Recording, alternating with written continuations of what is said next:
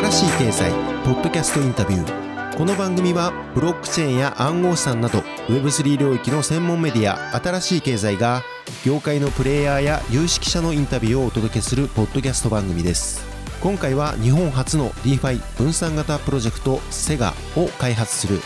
セガファイナンスの共同設立者兼 CEO の豊崎有沙氏へ取材をしました。豊崎氏は投資銀行の UBS 証券 Google で勤務した後セガファイナンスを設立しました。今年3月9日にはシードラウンドでドラゴンフライキャピタルパートナーズパンテラキャピタルコインベースベンチャーズアラメダリサーチソラナベンチャーズからシードラウンドで約5億円430万ドルの資金調達を行っています。そんな豊崎氏へ豊崎氏が考える DeFi とその展望やセガファイナンスまでとメンバーをどう集めたのか。資金調達のプロセスセガはどういったプロトコルなのかなどについて語っていただきました。このインタビュー音声は2022年4月21日に収録したものとなっています。インタビュアーは現当社新しい経済編集部の武田が務めました。ぜひお聞きください。なおこの番組は一般的な情報の提供のみを目的として配信しているものでありいかなる暗号資産有価証券等その他のデジタルアセットの取得を勧誘するものではありません。また当社及び出演者による投資助言を目的としたものではありません。暗号資産投資その他投資にはリスクが伴います。投資を行う際はリスクをご了承の上ご自身の判断で行っていただくようお願い申し上げます。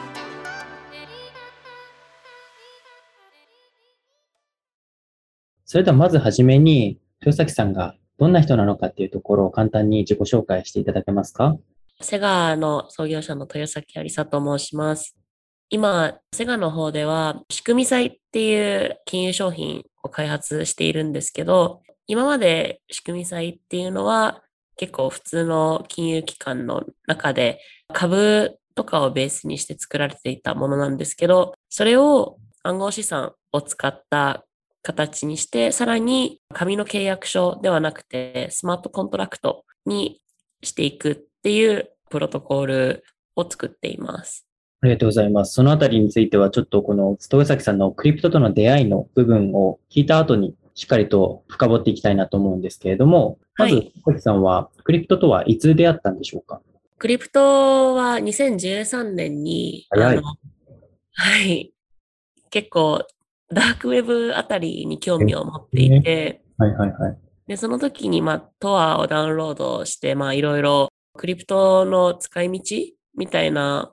ことをまあ勉強していて、で、当時実はビットコインを、まあ、少ないんですが、まあ、何枚か買ったんですよ。で、全然もうその後全く触ってなくて、で、そのウォレットのアドレスとか、まあ、あの全部なくしちゃったんですけど、それが初めての出会いで、で、2016年頃から、まあ、個人的な、まあ、給料だったりとか、投資としてクリプトを見るようになって、で当時やはりイーサリアムがすごい熱くなっていた頃だったので、ブロックチェーンをそのアプリケーションレイヤーとしてどう活用していくかっていうことに関しては2016年に興味を持ってました。で、当時金融機関でトレーダーをしていたんですけど、そのトレードしている内容がデリバティブで、で、デリバティブをどうやってクリプトに持っていこうかって、まあ当時多分デリビットの創業者だったりとか、FTX の創業者がそういうことを考えてるときに、私も考えてたんですけど、人生最大のもったいないことしたなって思うのは、その時に、いや、でもなんかリスク取るのがちょっと怖いなと思って、うん、IT 系の企業に転職したことですね。あ、なるほど。じゃあ、クリプトに触ってて、そのタイミングで自分でまあ、他の同じような、まあ、デリバティブをどうやってクリプトに持っていこうかっていうふうに考えたりとかアイデアを持っている人たちがいたのを分かってて、はい、実行して、まあ、FTX のサムとかが実行したって感じですか？そのタイミングで。そうですね。サムとかがその時に実行して、で、なんか当時デリビットのファウンダーの人とかと結構メールをしてたんですよ。で今、クリプトでマーケットメイキングをする場合、まあ、どれぐらいのトレーディングのサイズが必要になるのかとか、まあ、大体どれぐらいのタイミングで、なんかどういうフローが出てくるのかとか、結構語り合ってて、で、まあ、当時、まあ私、もう年齢も若かったですし、なんか、いや、本当にクリプトがここまで大きくなるのかとか、その想像がまだできなかったので、まあ、もったいないことしたなってずっとその思っていて、で、まあ、ちょうど2年ぐらい前から DeFi が大きくなった時に DeFi はもう絶対やらなければもう人生後悔すると思ってのめり込みましたね。なるほど。当時2016年の、まあ、デリバティブ、豊崎さんもデリバティブ税の中で、はい。なんでそこで、まあ、クリプトに持っていくべき、持っていくことにそんなに熱狂していたんですか？いくつか理由はあるんですけど、まあ、主に2点あって、まあ、1つはやはりアクセスっていうところと、もう1つは、まあ、実際に自分のその市場のビューを出せる、まあ、フレキシビリティっていうところで、まあ、デリバティブってすごくいい製品なので、まあ、持ってくるべきだって思ってました。で、アクセスに関しては、そもそもデリバティブ商品ってその国ごとにすごく規制が厳しくて、で、特になんか2008年のリーマンショックとか、それ以降は、こう、この国ではこういう製品しか出しちゃいけないとか、製品一つをトレードするためにも、もう大量のペーパートレイル、その資料とかが、弁護士を介して用意されていて、うん、あの、コストもかかるし、時間もかかるし、労力もすごいもったいないなっていつも思っていて、で、ブロックチェーン上で行うことによって、そもそも契約書が必要なくなって、全部トークン、スマートコントラクト上で行えるっていう、まあ、美しさと、はい、あとは国ごとにその隔てがなくなるところとかはすごく魅力的でしたね。なんかどの国にいても、まあ、好きなデリバティブのコントラクトに投資ができるっていうのは、本当の意味でのボーダレス化だと思っていて、さらに結局トークンだけをトレードしていると上がるか下がるかってしか自分の見解を表すことができないと思っていて、でもデリバティブを使うことによって、上や下の方向だけじゃなくて、まあなんか例えば横ばいすると思うとか、いや、2日間のうちに10倍になると思うとか、なんか本当にこう表したい自分のその市場に対する表現方法を本当にもう無限に表現できるっていうのが、まあ、ある意味すごい面白いと思うので、そのデリバティブをクリプトに持ってくることによって、よりトレーダーとしての楽しさが広がるのかなと思いました。なるほど。その当時の2016年くらいでデリバティブからクリプトっていうふうに考えたときに、2020年の DeFiサマーって言われる、分散型金融って形っていうのは、多分その2020年だとユニスワップが他の DeFiサマーを牽引したのかなと思うんですけど、そのあたりの DeFiっていう形っていうのは考えられてましたか、うんうん、当時。 DeFiがやりたくて、まあ、 DeFiに入ったわけではないんですけど、こういう方向性にアプリケーションが進んでいくのは必然的だったなとは思っていて、やはり C5 が2016年以降、まあ、たくさん作られてきて、ただ2018年とかから結構規制って厳しくなってて、で、C5 のその KYC とか、もう個人をその特定しないとそもそも口座が作れない仕様とかになっていて、で、それってクリプトの精神に完璧にアラインしてないなとは思いました。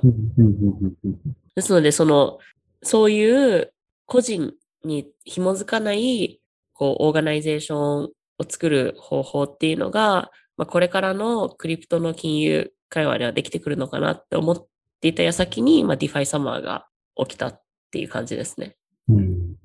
で、セガを創業したという流れになるんですかね。そうです。まあ、かなりその後なんですけど、 DeFiサマーの2年後ぐらいに、まあ、1年半後ぐらいですかね、に、えっと、セガを創業しました。なるほど、なるほど。その1年半っていうのは、豊崎さんにとってどういう期間だったんですか？そうですね。その1年半っていうのは、まあ、かなり路頭に迷った期間だったなと、今、振り返ったら思いますね。まあ、2020年はまだ Google で働いてたんですけど、はい、もう完全に DeFi を趣味でたくさんやっていて、で、2021年にもうフルタイムでクリプトをやろうと思って、ビットコイン .com っていう会社のマーケティングの担当として、まあ、転職をして、で、そこから、まあ、より自分の時間の100%をクリプトに費やすることができたので、まあ、今の市場状況だったりとか、まあ、どういうチェーンに興味があるのかとか、まあ、いろいろ模索した結果、ソラーナでセガを立ち上げようっていうふうに思いました。なるほど。まあ、2013年ってことなので、まあ、ビットコイン、イーサリアム、まあ、その他の、まあ、様々なイーサリアムの互換あるチェーンとかも、まあ、できるって言われながらも、まあ、できなかったりとかしてて、今ほどチェーンがたくさんなかった時期も見てこられていると思うんですけど、まあはい。そこで様々見た中で、最終的に、まあ、ソラナでやっていこうっていう風なのは、どういう意思決定だったんですか？そうですね。なんか、そんなにロジカルに考えてたわけではないんですけど、そもそも私が行っているその、まあ、仕組み債っていう製品のデリバティブのカテゴリーの中だと、エキゾチックデリバティブっていう風にカテゴライズされていて、エキゾチックデリバティブって入れてるパラメータによって、そのパラメータの近くに値動きが発生すると、かなりの速いスピードでいろいろなトランザクションだったり計算だったりを行わなきゃいけなくて、で、イーサリアム上だと、まあ、あまりにもトランザクションスピードが遅すぎて、作るの無理だなって思っていて、で、当時考えていた時って、その今のイーサリアムのレイヤー2のアビトラムとか、まあ、なんか ZK とか、なんかそういうところがまだ全然開発し始められたぐらいの頃だったので、高い TPS を歌っているチェーンがそもそも、まあ、ソランだったり、アバランチぐらいだったんですね。で、その中でデリバティブの流動性を見たりとか、あとは完全に個人的なコネクションで、知り合いの創業者がソラーナ上にたくさんいたっていうので、いろいろなプロトコルと一緒にプロダクト上でのパートナーシップとか組めるかなって思ってソラーナにしました。なんか一つ、まあ、ユーザーとして、まあ、ブロックチェーンとかクリプトのプロダクトとかを触るユーザーとして聞きたいなと思うところなんですけど、様々な、まあ、ソラナであったりとか、アバランチとか、まあ、イーサリアムのレイヤー2、イーサリアムとか含めて、いろんなプロトコルの中で今、アプリケーション、プロダクトが出てきてて、どういう一ユーザーとして、豊崎さんは多分他のプロダクトも使われたりすると思うんですけど、あはい。こういうプロダクトだといいな、これセガに取り入れときたいなって今の中で考えられたり知ってますか？そうですね。セガの創業者としては、やっぱマルチチェーンうになるべく早く移動できるようなプラットフォームがあると嬉しいなって思ってるんですけど、まあ DeFi のユーザーとしては、これからどんどんそのアグリゲーターってたくさん出てくると思うんですけど、ステーク DAO みたいないろいろな商品が一つの場所で分かって、で、かつそのページの上でいろんなチェーンにこう移動できるようなユーザーツールがあると嬉しいと思います。なるほど、なるほど。確かに。やっぱりそうですね。僕もユーザーとして使ってて、一つの場所に情報とかツールが集まってないし、確かにブロックチェーン上に全部トランザクションとかがあって見に行くことは可能なんですけど、見に行くまでに時間がかかったりとか、いろんなツール使わないと見れないみたいな状況があるので、何か一つでまとまっているみたいなのは確かに大事だし、必要だなっていうふうな、個人的にも今言ってる部分ですね。そうなんですよね。プロジェクトの数がすごく増えやすいっていうのと、今、ありえないぐらいのスピードで物事が動いているので、それをずっと全部トラックし続けるのってすごい難しくて、うん。頑張ってる人ってたくさんいるんですけど、みんななんかどっかで疲れちゃうと思うので、それをなんかデータベース化できるようなサービスがあると嬉しいなって思います。あとは今ってツイッターとかニュースサイトとかを毎日フォローしてないと、本当に1週間2週間見てないだけで結構取り残された気分になるんですよ。うん。で、そこを分かりやすいように、ね、いろんなツールをこうアクセスできるような、まあ、ツールがさらにあるといいなと思います。まあ、なんかラビットホールとかそんな感じですけどね。うん。確かにそうですね。うん。本当に、特にね、プロダクト開発している方々とかだと、必要な情報と必要じゃない情報っていうのが世の中にはたくさんあるし、毎日毎日情報を収集することがお仕事でもないから、そのあたりは本当に大変というか、どう時間使うかみたいな、特に今、この、まあ、Web3 と言われているリブランディングされたクリプト業界の人たちには必要なことなんじゃないかなっていう感じはしますね。そうですね。まあなんかデイリーエイプとかすごい助かってますけどね。えー、どういうものですか？デイリーエイプって。デイリーエイプってマレーシアに住んでる男の子が今まあ兄弟と一緒にやってるテレグラムチャンネルなんですけど、えーここに DeFi系のその日バズったツイートとかを一つのチャットにまとめて送ってくれるんですよ。えーで、一文だけ書いてあったりとかもするので、まあ大体どういうことが起きてるのかっていうことを表面上で知ることはできるので、結構手軽な情報収集に持ってこいだなって思ってます。テレグラムを活用されてるんですね、そういうふうに。そうですね。テレグラムが今多分一番まとまった情報収集で、で、それを詳しく知りたいときにはツイッターって感じですね。なるほど、なるほど。で、議論とかコミュニティの場みたいなのがディスコードになってるって感じですかね。そうですね。ディスコードは完全にあのもう自分のセガのコミュニティマネジメントがほとんどです。なるほど、なるほど。ありがとうございます。じゃあちょっとセガの今のチームメンバーであったりとか、まあ先月3月に資金調達を発表されてたと思うんですけど、まあそのあたりはどういうふうにして進めて、チームメンバーの集め方であったりとか、まあ、資金調達どういうふうにして進めていったのかみたいな、若干バックオフィスであったりとか、あんまりイノベーティブな話ではない部分だけれども大事なところっていうのを聞きたいなと思うんですけども、チームメンバーとかどういうふうにして集めていかれました？そうですね。結構やっぱ人探しって一番頑張ったところだなと思っていて、かなりの創業者候補の面接を実は行っていて、で、いいアイディアがあると、まあ、まずはホワイトペーパーを書いたんですけど、そのホワイトペーパーを知り合いの創業者だったりとか、まあ、Web3 関連の友達に送って、こういうプロジェクトに興味ある人いませんかっていうふうに、いろんな人に聞いて、で、いろんな人を紹介されて、で、面接を行ったりとか、まあ、あとはそのハッカーハウスみたいな会合に、まあ、自ら参加したり、まあ、なるべくその Web3 の界隈にいる人たちとの触れ合う機会を多くするっていうことにすごい注力してましたね。で、その中で結局、今の創業者メンバー全員で4人いるんですけど、1人はポルトガルのカンファレンスに参加した際に、カンファレンスとは全然別にご飯に行った友達の友達が1人と、もう一人はニューヨークの DeFiのカンファレンスで、まあ、前職でパネルスピーカーとして、まあ、招致していただいた機会があったんですけど、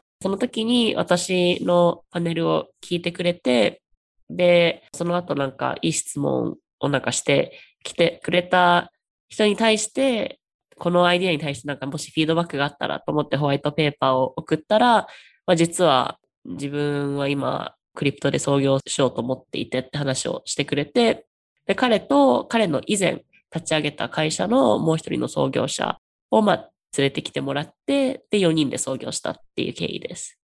さっきあの話の中で、まあ、やはり一緒にやるメンバーって、良くも悪くも、多分豊崎さんの評価軸みたいなのがあると思うんですけど、今のまあ創業者であったりとか、これから DeFi とか、この Web3 領域で何か事業を作っていく、プロダクトを作っていくってなった時に、はい。まあ、本当に初期段階、最初の数人であったりとか、一緒に創業するってメンバーだと、どうはい。いう強化軸で考えてきました？そうですね。頭の良さとか、経験とか、もちろん重要ではあるんですけど、やっぱ何よりも努力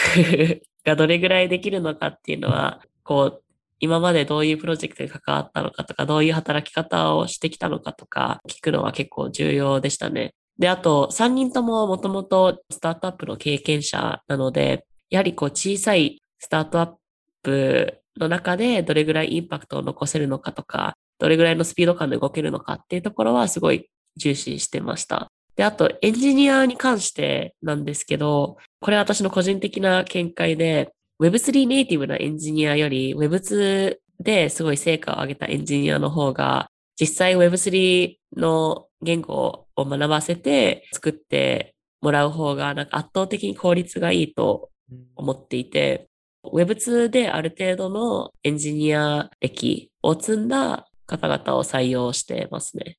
なるほど。それはどういう理由でありそうですか ?Web3 の人は結構実際に今、多分クリプトを持っている、良いクリプトプロジェクトを見極めるのって、正直多分エンジニアの方々の方が見極めてきてるなっていう感じは僕の中でも抱いてるからこそ、まあ、クリプト、まあ結構気づいてきた人たちも、なんか Web3 ネイティブなエンジニアの方々に多いんじゃないかなとも思ったり、そのあたりもなんか一つ理由にあるんじゃないかなって感じる部分もあるんですけど、どうですかね？エンジニアの評価軸で考えると、多分実際に何を作れるかっていうのと、どう働くかっていうのと、あとはセンスだと思うんですよね。うん、まあ、センスってその多分トレンドを察知する能力だったりとか、こういうプロジェクトの方向性に進みたいとか、まあ、あとは、まあ、天才型でこう、全く新しい技術をもう作ってしまうとか、まあ、多分、あの、いろいろあると思うんですけど、そこのセンスってやっぱ大事だとは思いつつも、今回ってすでにアイディアがあった中で、何を作れるかと、やっぱどう働くかっていうのが結構私にとっては重要で、うん、で、センスももちろん重要ではあるんですけど、まあ、例えば Web2 で長くエンジニアをしてきた人って、どういうふうにそのタイムラインを組んで戦略を組み取って、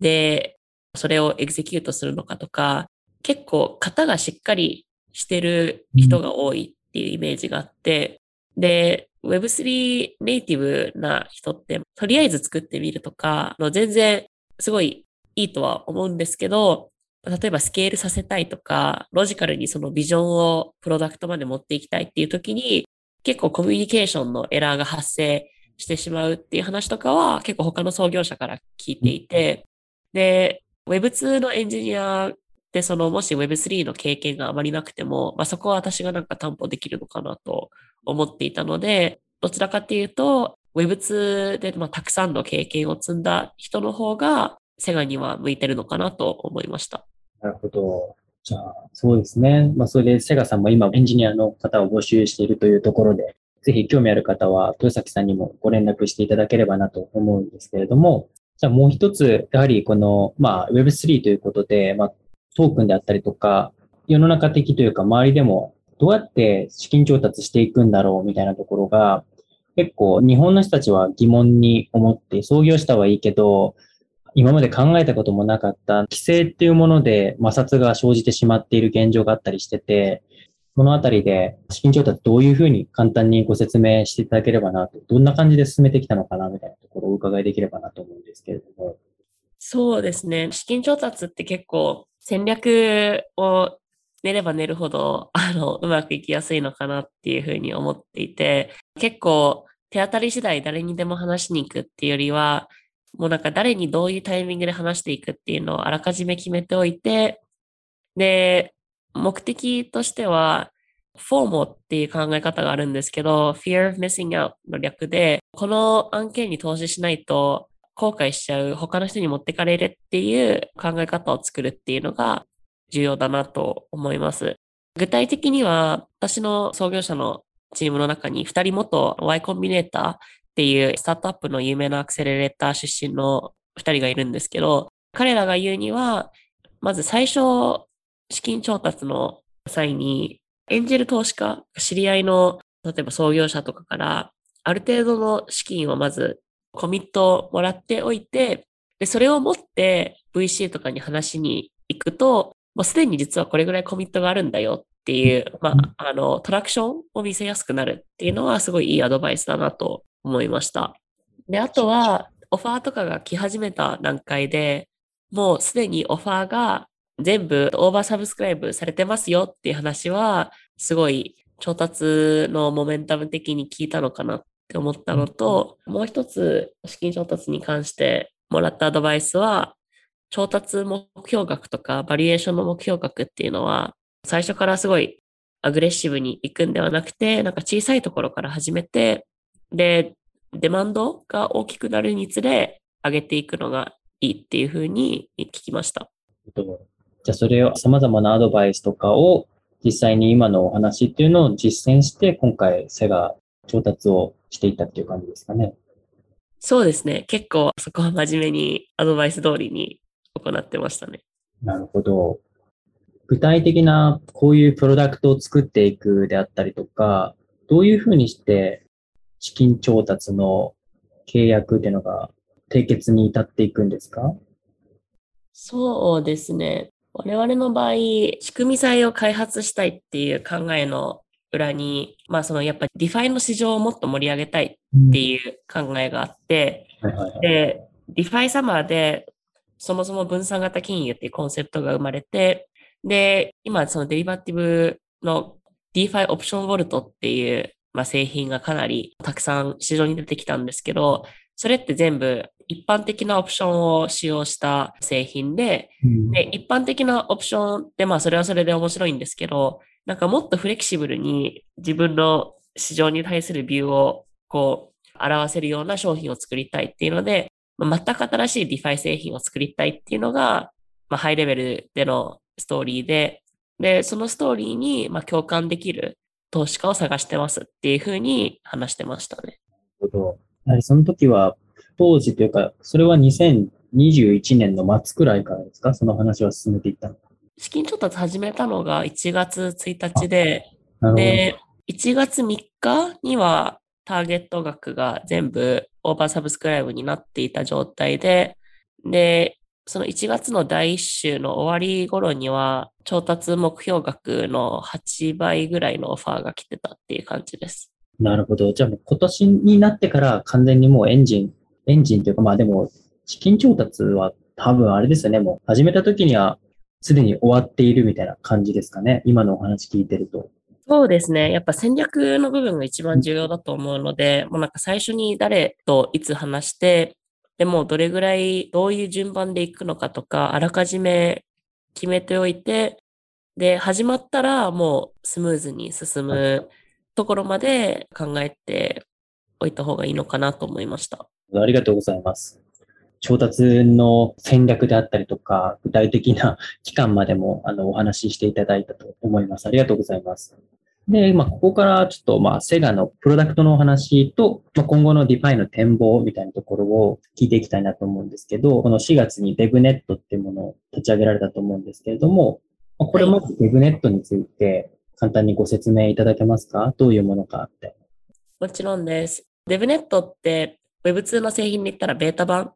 と同じような考え方で、で、ただブロックチェーン上ってすべての取引だったりとか、すべての行動が全部その履歴として残ってしまうので、ベータ版の場合、そんなに履歴を残す必要がなかったりとか、実際の金銭の取引が必要ない場合に、まあ、全部フェイクのトークンで取引をして、で、さらに今その履歴を残さないっていう形で、プロダクトのテストをうん行う意味で DevNet にリリースをしています。なるほど、なるほど。その DevNet からどういうものを得たいなっていうので、ベータ版として出した感じなんですか？そうですね。セガの場合、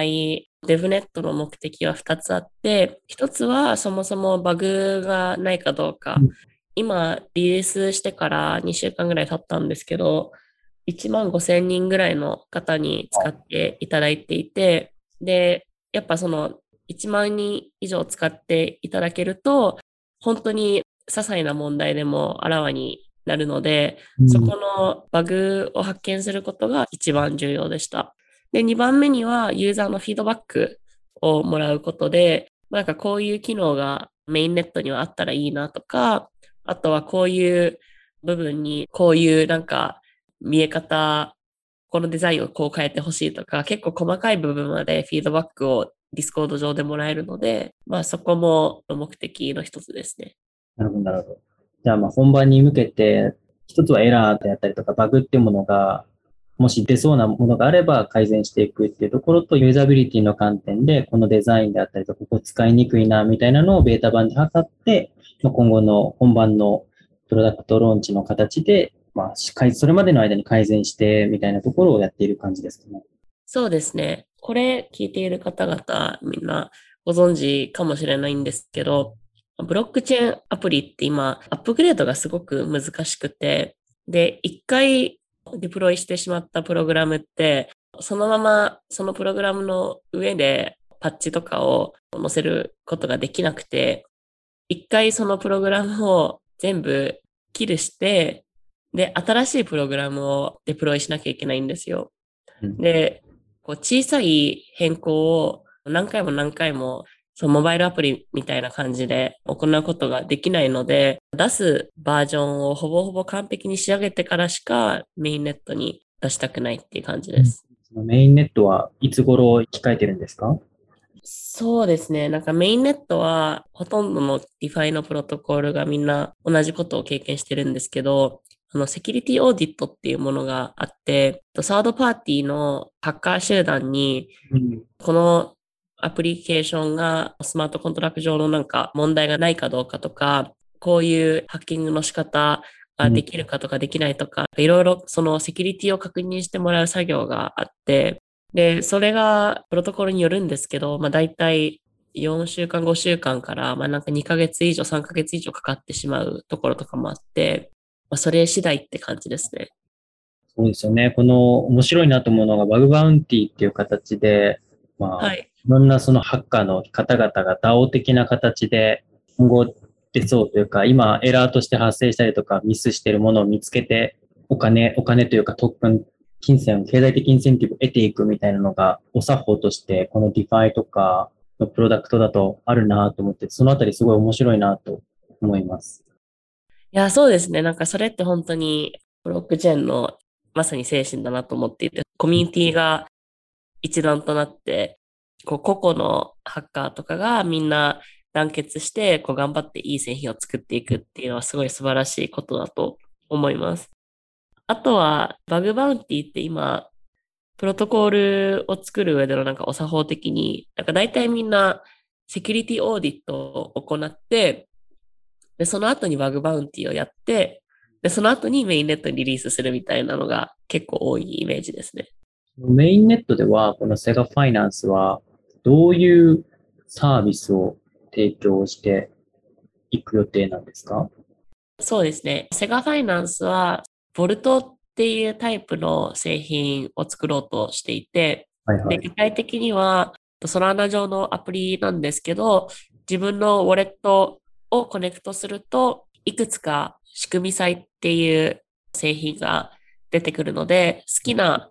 契約書に自分のクリプト暗号資産の投資をできるっていうようなアプリです。で、まあ大体3つから4つぐらいしか投資するコントラクトの種類がないので、まあ、すごいわかりやすくて、で、その中で、まあ、例えば金利が高めで、ちょっとリスクを取る製品だったりとか、まあ、金利がそんなに、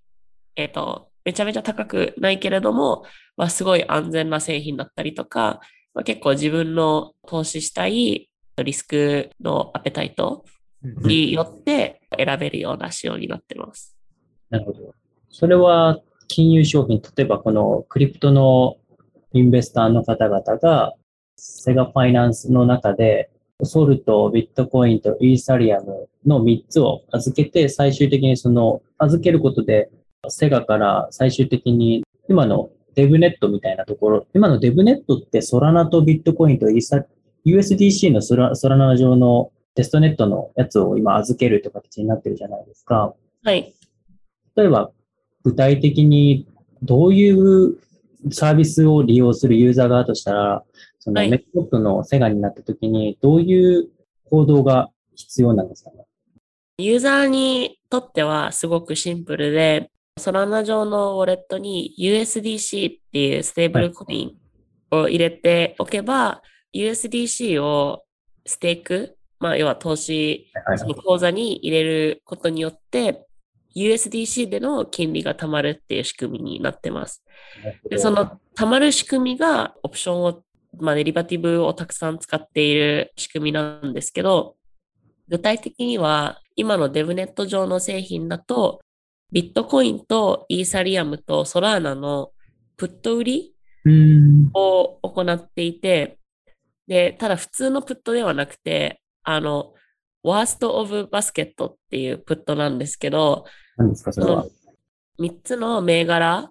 の中で、一番最初トレードした時の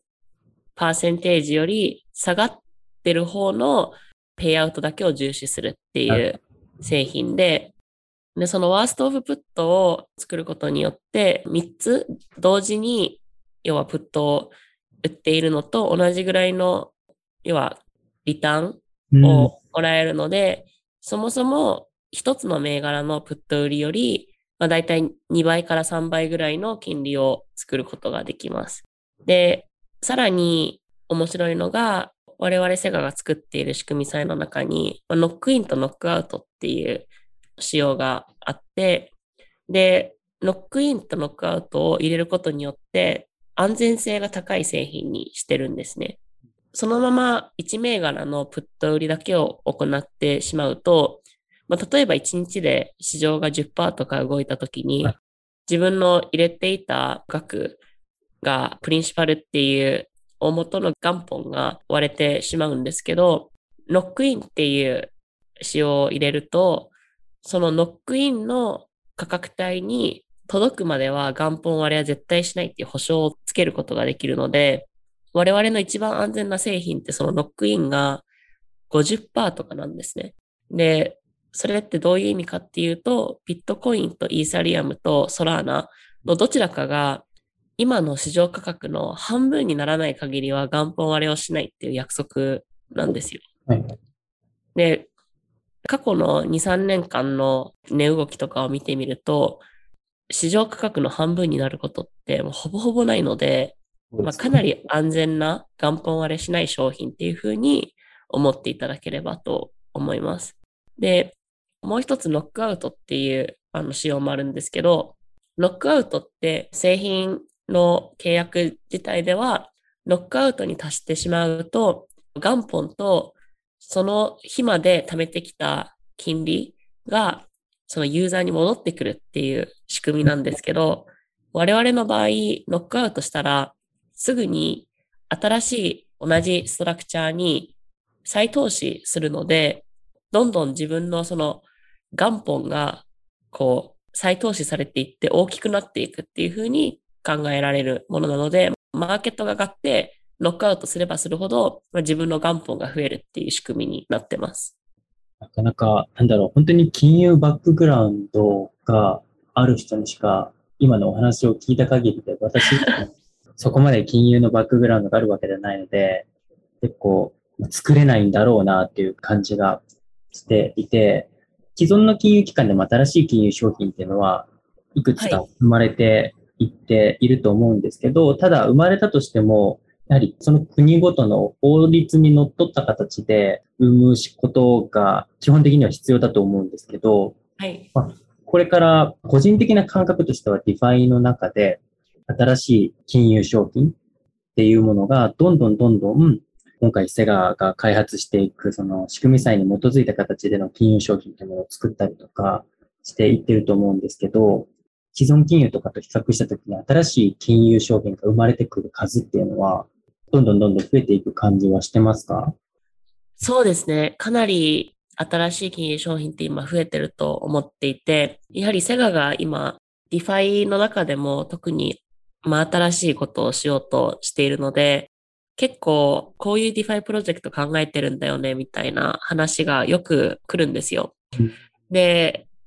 私もともとその株の方での、まあ、金融工学を専攻していた人なんですけど、債券だったりとか、あと、コミュニティの元トレーダーの人とかが、なんかいろいろな新しい仕組みを作ろうとしてて、ですごい面白くて、まあ、ぜひセガのプラットフォームを今後アグリゲーターとしてそういうサービスを立ち上げた人の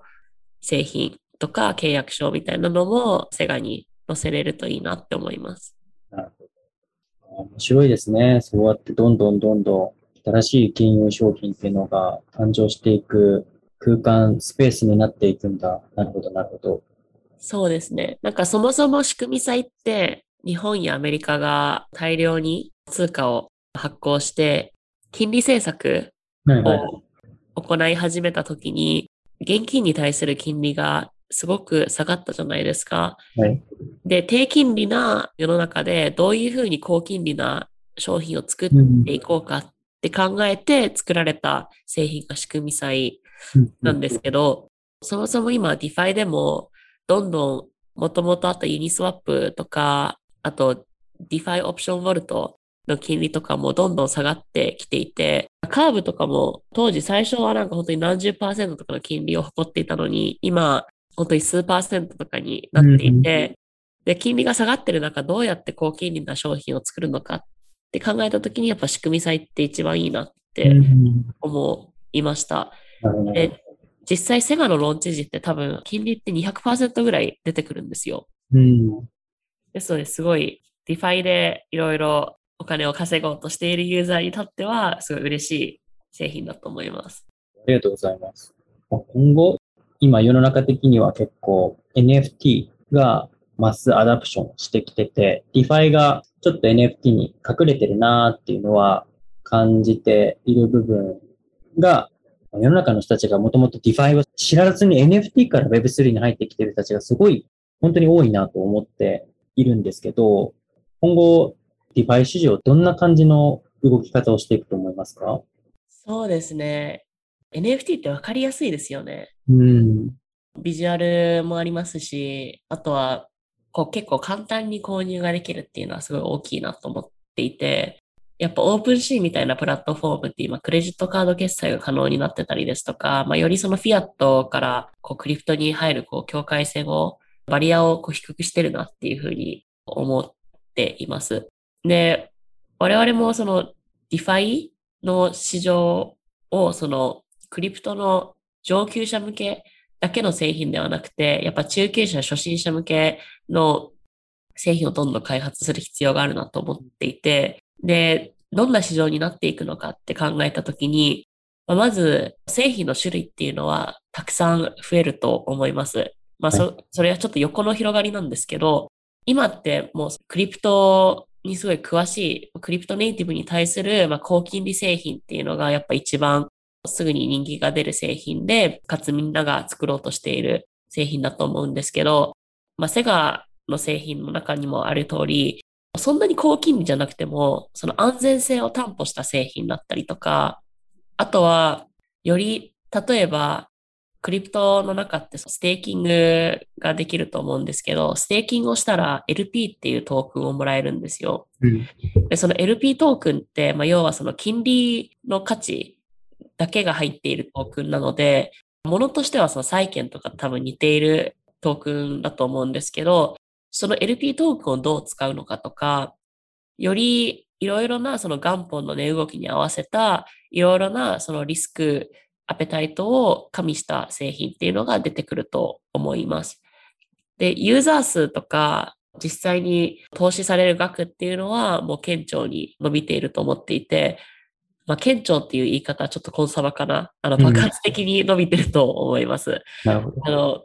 確か年間の経過が、まあ、本当に300%から500%とかそういうレベルなので、うん。ほとんどそういう爆発的なスピードで、 DeFi の投資額自体っていうのは伸びると思っていて、で、あとは、なんか DeFi と NFT の境界線とかがどんどんなくなってくるかなとは思っています。やはり NFT ってその Ownership っていう考え方なので、 DeFi のコントラクトの Ownership だったりとか、あとは例えばそのプロトコルのメンバーシップだったりとか、いろいろなところでそこのコラボレーションって起きるとは思うので、そこが楽しみなのと、あとは最後に、今ってまだ全然こういうことってそんなに起きてないんですけど、トークンの M&A とかがすごいうん。なってくるのかなと確かに。思っていて、今って結構いろいろなプロトコルがいろいろなニッチなものを開発してると思うんですけど、そこのプロジェクト自体のシナジーが高いプロトコル同士が、なんか一つのプロトコルになっていったりとか、なんかそういう市場の動きは見えるのかなと思います。そうですよね。僕もそのあたりは感じている部分で、まあ、よくトークンと株式っていうのが対立構造でお話しされていく場面が多いとは思うんですけど、トークンはトークンで存在し続けるし、株式は株式で存在し続けるしっていう形で、まあ、どちらかというとトークンっていうのは、プロトコルとか、まあ、それよりもプロダクトに紐づく形の評価額であったりとか、どちらかというと株式ってやっぱり株主が企業の評価額決めたりとか、株主が主語としてあると思うんですけど、トークンはどちらかというとなんかその本当にサービス使ってるユーザーが主語になるような感じがあって、僕は結構両軸でトークンもずっと続いていくし、より流通額増えていくだろうし、まあ株式は変わらず進んで、まああんまり変わんないのかなっていう感じはすごくしているんですけど、その、どうですか？豊崎さんは、トークンはどんな役割が、まあ、株式と比較したときにより今後生まれてくるというか、社会としてはどんな感じに変化していくとお考えですか？そうですね。私にとってのトークンって、より透明性が担保された、かつ流動性が高い株だと思うんですけど、うん。前に伊藤浄一さんとのポッドキャストでも話してたんですけど、はい。Web3 の素晴らしいところって、ユーザーが、ユーザー、コンシューマー、そのプロダクトのユーザーでありつつも、実際にこう経営側に回ることもできるっていうのが結構トークの素晴らしいところだと思っていて、製品を使えば使うほど、ありがとうの気持ちとして、まあ、エアドロップっていう形でトークをもらうことができたりして、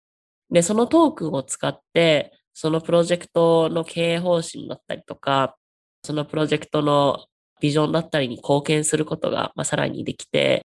で、そのトークンを、まあ、トレードして、実際になんか売ったり買ったりすることもできれば、それを持ちつつ、ガバナンスを株主としてしていく考え方もあって、大体企業で働くと、その企業の株をある程度もらって、まあ、その企業にまあ意見をすることはできても、それをなんか大量の企業に同時にしたりとか、うん。あの、そこのなんか横断性が結構あまりなくて、それが結構不透明な、あ。の、なんかピラミッド型のうん。Organization Management につながっていくと思っていて、トークンを使った経済うん。を見てみると、やはりそこの透明性だったりとか、やっぱりその Grassroots っていう形で、もう下からこう、いろいろ Decision が作られていくっていうのはすごい素晴らしいなって思います。確かに。そうですよね。どちらかというと株式ってやっぱり投資家で持ち株比率高いトップダウンアプローチで、なんかトークンとか Crypto って、まあ、ミームとかストリートみたいな文化に近しくて、ボトムアップでどんどんどんどんなんか物事変えていったりとか、社会をより良くしていったりみたいな雰囲気があって、僕もそこがすごく好きなところなので、その雰囲気はずっとこの Crypto とかトークンでは残していってほしいなっていうのはすごく感じておりますが、まあ最後にこの DeFi の展望のみたいなところでちょっと質問したいところがあって、まあ今後、まあ今お話ししたトークンっていうものもきっと存在し続けるし、中央銀行デジタル通貨みたいな CBDC ってものもこの5年後とかには多分出てるんだろうなっていう感じはしてて、で、さらにまあ民間のまあ USDT であったりとか USDC とかのステーブルコインっていうのがあって、まあ、3つ多分、まあデジタル資産みたいな形で、まあ言われてて存在しているんだろうなと思うんですけど、その3つが揃った時に、人々がどんな経済活動を行っているって想像しますか？そうですね。よくこの話をするときに、一時期前にタップレスペイメントが流行った時代のことを思い出すんですけど、はい。当時ってこうフィンテックの VC の人たちがみんな、まあ、時代はタップレスだってなって、クレジットカードってなくなるって思われてたんですよ。うんうんうん。でも実際、今の社会を見てみると、まあ、なんかクレジットカードにはタップ機能がついたりとか、iPhone で Apple Pay で決済はできるけど、でも実際にクレジットカードってやっぱみんな持ち歩くじゃないですか。はい。クリプト暗号資産って、まあ、今の現金社会とか、なんか世の中の経済情勢を完全にオーバーライドするとは思っていなくて、ただ、うん。共存は必ずしもすると思っています。で、ステーブルコインとかネイティブトークンでその決済ができる時代っていうのはそう遠くないとは思っているんですけど、まあその中でやはりどういう利便性が出てくるのかっていうのは、まあ規制と、あとはどれぐらいそのビジョンに参加するユーザーがいるのかっていうところの、まあなんかバランスなのかなと思っていて、今ってそのあのエルサルバドールとかバハマとか地域によってはもう結構好きなクリプトでの決済が可能になってたりとか、うんそれでもう生活ができる状況まで達してるとは思うんですけど、そうですね、なんか早い国遅い国ってやっぱある程度出てくると思っていて、はい。で、遅い国は多分その20年後、30年後の社会になった時に、まあなんかちょっと乗り遅れるのかなっていうふうに思います。なるほど。答えになってましたかね。いや、なってると思いますし、まあ、日本っていう国が今後成長していくのであれば、まあそこは多分より早くクリプトであったりとかは、とか迎合していく方がいいと思うし、ステーブルコインもまあちゃんと、まあ規制がすごくいろいろ言われてるけれども、早く使えるようになった方がいいと思うし、まあ、CBDC もやるならば早く発行した方がいいなっていうのはすごく感じているところですね。そうなんですよね。クリプトの難しいところって政府とかが発行するのはいいんですけど、発行してからそもそも使う人がいないと意味ないので、うん、どういうのが一番いいんでしょうね。そもそも政策を作る人の中にクリプトネイティブを一人入れておくっていうのは、渡辺聡太さんとかがよく話してることだと思っていて、うん、クリプトをやったことない人とか、クリプトがわからない人がそのクリプトを規制しようとしているから、その国でのクリプトの成長が止まってしまうっていうのは結構私が危機感を感じている部分ですね。確かに。まあ、それは本当にそうですよね。やはり、そのクリプトネイティブな方じゃないと、多分、リスクは、何事もリスクはゼロじゃないと思うので、どこにどれくらいのリスクがあるかとかをリ、リスクを的確に測ったりとか、ここの部分は大問題なのから、しっかりリスクアプローチとして潰しとかないといけないよね、みたいな感覚が多分当事者にしかないんだろうなっていうのは感じていて、今のその豊崎さんの意見は本当にごもっともかなと思います。そうなんですよね。なんか Web3 作ってる側って案外その、そんなに Web3 実際にやったことない人とか結構いて、うん、で、エンジニアとして例えば Web2 ですごい優秀で、で、Web3 でもすごい優秀なエンジニアになる人はすごい多いんですけど、まあ、例えば DeFi のプロジェクトやってるから NFT 買ったことないみたいな人とか結構いて、うん、うちのプロトコールでは最初入った時にもう絶対ある程度 NFT とか OpenSea で1個は買ってねとか、うん、あの DeFi のこういうプロダクトでなんか1回ステーキングとかしてみてとか、なんか LP のトークのスマートコントラクト読んでみてとか、うん、やっぱそこのユーザーとしてのオンボーディングで、これからその規制を作る人も、プロダクトを作る人も、なんかちゃんとしていかなきゃなって思います。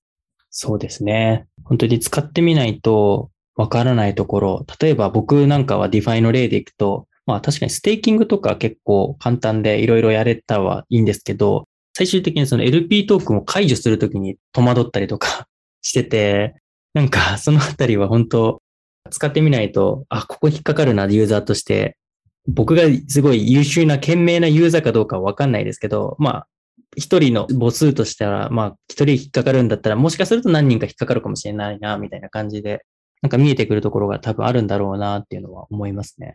そうなんですよね。なんかプロダクトをデザインしてるとよくわかるんですけど、ほとんどのユーザーって詳細読まないですし、うん、適当にクリックしてなんとかなればいいやって思ってるのがほとんどなので、そういう使い方でもちゃんと安全に利用できる製品を作っていきたいなって思います。わかりました。ありがとうございます。じゃあ、最後に今後というか、まあ、この2022年はい。と、まあ、豊崎さんの今後のビジョンについて語っていただいてもよろしいですか？そうですね。まあ、セガのビジョンは高金利商品をまあより安全性を担保した上で作っていることなので、2022年はまず一つの目的としては、セガのメインネットローンチで、二つ目の目的としては、やはりセガのような金融商品の中でも、やはりクオリティの高い商品っていうのをより DeFi のエコシステム上でサポートしていきたいなと思っています。で、それを例えば、ま流動性を作っていくのか、まあ、セガのプラットフォーム上でなんかインキュベートしていくのかとか、今いろいろ方向性は考えているんですけど、そういうところでなるべくあのこのムーブメントをサポートしていければなと思っています。あと私個人的には日本人で Web3 で起業をしようとしている人たちや、まあ、あとは Web3 で女性で起業している人たちをなるべく応援したいなと思っているので、もし何かいいアイディアとかがあれば、いつでも Twitter で DM ください。あとは採用もですよね。あ、そうでした。採用はエンジニアの採用をすごい重点的に行っているので、まあ、もし Web2 でバックエンドのエンジニアリングの経験がある方や、ソラナ上のエンジニアリングに興味のある方がいらっしゃいましたら、そちらも Twitter で DM ください。ありがとうございます。はい、今日はゲストとして出演してくださってありがとうございます。たくさんクリプトとの出会いから創業について、そして今後の DeFi の展望、 Cega のサービスなどについてしっかりとご説明していただいてありがとうございます。とても楽しい時間でした。本日のゲストは、セガファイナンス創業者の豊崎ありささんでした。ありがとうございます。ありがとうございました。